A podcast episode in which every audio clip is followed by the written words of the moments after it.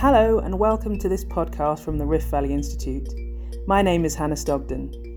This is the third in a series of four podcasts commissioned by the World Bank to discuss the findings of their Somalia Urbanisation Review. Today, we're going to be talking about local governance in Somalia in the context of rapid urbanisation. The review, which was published in 2021 by the World Bank, aims to facilitate a more informed dialogue between the government, private sector, civil society, development partners, and other stakeholders on a more comprehensive urban strategy in Somalia. Today, our guests are Dr. Ken Menkhaus. He's a professor of political science at Davidson College, where he has taught since 1991. He specialises on the Horn of Africa, focusing primarily on development, conflict analysis, peace building, humanitarian response, and political Islam. He has published over 50 articles and chapters on Somalia and the Horn of Africa, including If Mayors Ruled Somalia. Makiko Watanabe is a senior urban specialist at the World Bank, working on local governance, service delivery, and forced displacement. Makiko led the Somalia Urbanisation Review and currently manages the Somalia and South Sudan Urban Portfolio and is currently based in Nairobi. She holds an MA in Public Policy from JFK School of Governance at Harvard University in the USA. Olivia Daoust is a senior urban economist with the World Bank, working on issues related to the economics of urbanisation, territorial development, and conflict and fragility. She has led and contributed to several analytical products focusing on the drivers of and impediments to cities' productivity and livability in Africa, including the flagship report, Africa Cities Opening Doors to the World. Olivia has a doctorate from the European Centre for Advanced Research in Economics and Statistics at the Solvay School of Economics and Management in Brussels. Thanks for joining us as we delve further into the findings of that review. Ken, Makiko, Olivia, welcome to the show. Thanks for having us. Thank you so much. Thanks for having us. Ken, can I start by asking you then? You study issues of local governance in Somalia, but you also explore local urban governments from a comparative perspective. What can we learn from other countries about opportunities and challenges facing municipal governments in fragile states? Well, thanks for that question. The, the issue of, of local and municipal governance is nested in a broader trend of political devolution that we've seen globally. And that, that trend of political devolution is informed by a principle, we give it a fancy academic name called the principle of subsidiarity. Basically, the idea is that policy should be devolved to the lowest appropriate level of society. And the key here is uh, the word appropriate. Some policy issues are clearly not appropriate for the local level. Uh, issues related to foreign policy, defense, monetary policy all have to be at the national level. But other policies can and should be devolved uh, to the local level, and that's going to vary from place to place. Now, why is that? Uh, for a variety of reasons. One is accountability. Local leaders are more accountable to local constituencies when they live much closer to them. Uh, second, local knowledge is greater on local problems so that policies and service delivery uh, can be adapted to the local context, not imposed like a boilerplate. Uh, often, local government is more legitimate in the eyes of the community than is a distant national government. Um, and, and some not all, but some local service delivery issues are just less politically fraught. Uh, mayors deal with a lot of practical issues around the world. Uh, literally, you know, who's picking up the trash? And that kind of practical, pragmatic, get the job done set of issues is often very promising at the local level and attracts sometimes really committed leaders uh, who are more committed to uh, getting things done for their local community than they are, say, of power seeking or wealth seeking. There are some other reasons that cities are promising uh, areas for good governance, especially in countries emerging from conflict. They are sites of commerce and commercial exchange that brings business people together across conflict lines uh, with shared interest in doing business together. Uh, they can be zones of cosmopolitanism where different ethnic groups, tribes, clans, religious groups come together and learn to live together, trust one another, rebuild trust. They're site for employment generation and investment. And as a result, globally, there's been a good deal of optimism about the prospects for municipal and local governance. There's a famous book that was written a number of years ago of, uh, called If Mayors Ruled the World that uh, essentially argued that that kind of get the job done, pragmatic approach to core service delivery issues uh, that are at the heart of most citizens' concerns are often best done at the municipal level. Aha, Ken. So municipal governance in fragile states does offer a lot of promise, yet we also know that there are concerns about town and city level governance. Ken, what are your main worries? Well, m- municipal and local governance is by no means a panacea. They are still prone to uh, corruption and mismanagement.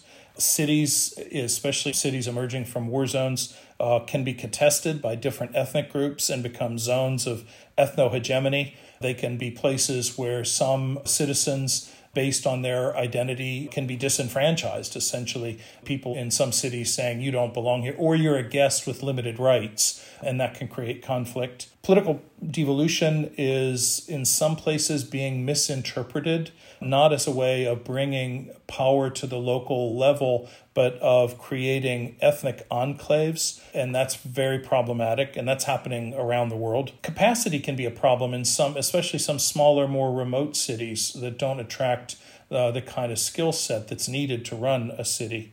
Um, and then, of course, we've got the, the global problems of very rapid urban growth that puts huge strains on leadership and services and infrastructure, uh, issues related to financing, uh, land disputes that are endemic as property values rise that can overwhelm even really well intentioned, committed mayors. And uh, in some fragile states, of course, cities are the repository of massive numbers of internally displaced persons, which just adds still more to the challenge of governing a city well.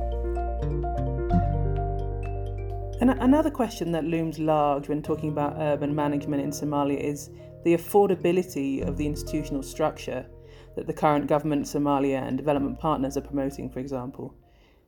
Federal member states and state level government have been created, and now there's a push to strengthen district governments, which function as de facto municipal governments, and establish district councils. Makiko, can you tell us whether you think we're headed in the right direction? Uh, thanks, Hannah. It is true that accountability can be higher at the municipal or district level as decision making is closest to its constituents. And like Ken said, you know, given the proximity, municipal district governments can often be perceived as more legitimate in the eyes of the community than a distant central government, for example. After all, municipal governments are supposedly the frontline service delivery institution. Having said that, the current Somali government does not have the resources and are not likely to have any in the near future to meet the basic health, education, or security needs. Therefore, creating local governance structures across the country is not affordable or sustainable. Just to give you an example, first of all, the federal government itself is heavily funded by external funding. In 2019, reliance on external grants was 32%. The next year, it increased to 57%, most likely due to COVID. And then the second tier, the federal member state governments are very reliant on fiscal transfers from the federal government. The FMS, or the federal member state, without operational ports, have an average of about US $5 million of revenue a year. And over 75% of this is from the fiscal transfer from the federal government. Now, finally, getting to the third tier, there are no legal frameworks that dictate fiscal transfers from the member state level to the municipal or district governments. So they are reliant on ad hoc transfers, donor funding, and meager own source revenues, such as road user taxes, business licenses, property taxes, or you know, formal or informal checkpoints that they use. And like Ken said, their capacity is also very weak at the district level. So the key is then to appreciate this regional variation that exists across Somalia and not take a cookie cutter approach. So where district governments and councils already exist, the question we should be asking ourselves is, what is their role? How can it be strengthened going forward? And where district governments and councils don't yet exist, the question we should be asking is, are they really needed at this point in time? And if so, how can we sustain them? Because what the GEAR framework for local governance estimates that it will cost about $1.3 million per district to establish a local council. Now, in the southern, um, newer states, this would entail about 55 districts costing about $72 million just to set up the district councils. Now, how much it would cost to sustain them is another question. So, in light of the fiscal constraints, it seems that we should focus on strengthening the district governance functionality in key urban areas and perhaps border towns, but try not to roll them out in smaller rural areas. Lastly, then, to circle back to the role of local governments and help inform their priorities given their budgeting capacity, Olivia, what can you tell us about any ready to use tools the World Bank has? Thanks, Anna. Let me tell you about one very accessible tool that we've been using and that's been very useful. New technologies, including very easy to use geospatial data and information collection tools to, for example, pinpoint streets, bus stop, or water taps, can be actually tapped into. And these provide very low cost solution that will support decision making through the involvement of all stakeholders from local government, civil society, and the private sector. And that really supports the credibility and accountability of urban government that Ken and Makiko have been discussing previously. One example is the Open Cities project, which was developed and applied in collaboration between the World Bank and the Global Facility for Disaster Reduction and Recovery, which aims at providing open data to help inform planning for more resilient and sustainable cities. Open Cities' geographical focus so far has been Africa and South Asia, where the challenges of urban population growth and vulnerability has been growing rapidly. To manage urban growth and strengthen cities' resilience to hazards and impact of climate change, local governments really require details, up to date geographical data of the built environment, the key infrastructure, and risk. And for example, these can play a role in demarcating boundaries, recording unregistered lands, and resolving certain types of disputes, such as those over boundaries. They could also be complemented by community mapping using satellite or drone imagery to enhance cadastres and registries and assess informality in peri-urban areas and IDP settlements.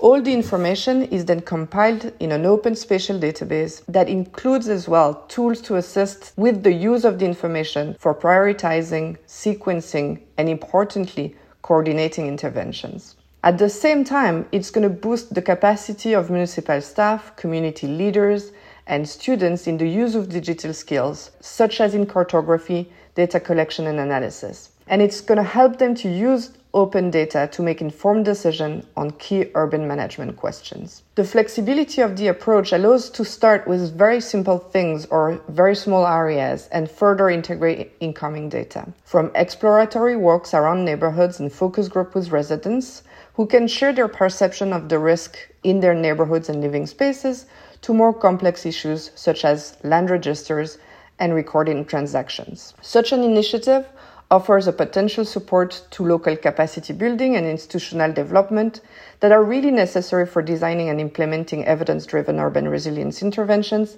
and such in a participatory way. Olivia, it's great to hear about those useful tools and the importance of evidence driven interventions. From our discussants, then, it seems to be the case that if we want to build and nurture good governance in Somalia, cities are a good place to start. Accountability and legitimacy will be key, we know, but so will providing urban government with the necessary information, capacity, and finance to deliver on their mandate, as well as setting up systems to ensure coordination with other levels of government so that institutions evolve from competing against one another to cooperating and filling each other's gaps. We look forward to continuing this conversation, and thanks to Makiko, Ken, and Olivia for their valuable contributions today. Thank you for having us, Hannah. Thank you so much. Thanks very much, Hannah. That was a great discussion.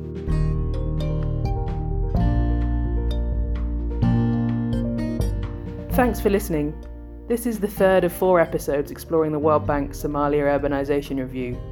This podcast was made possible by the World Bank in collaboration with the Rift Valley Institute it was produced by Ida Holly Namby and May Francis. Please leave a comment, a rating, or a review, and please join us again next time.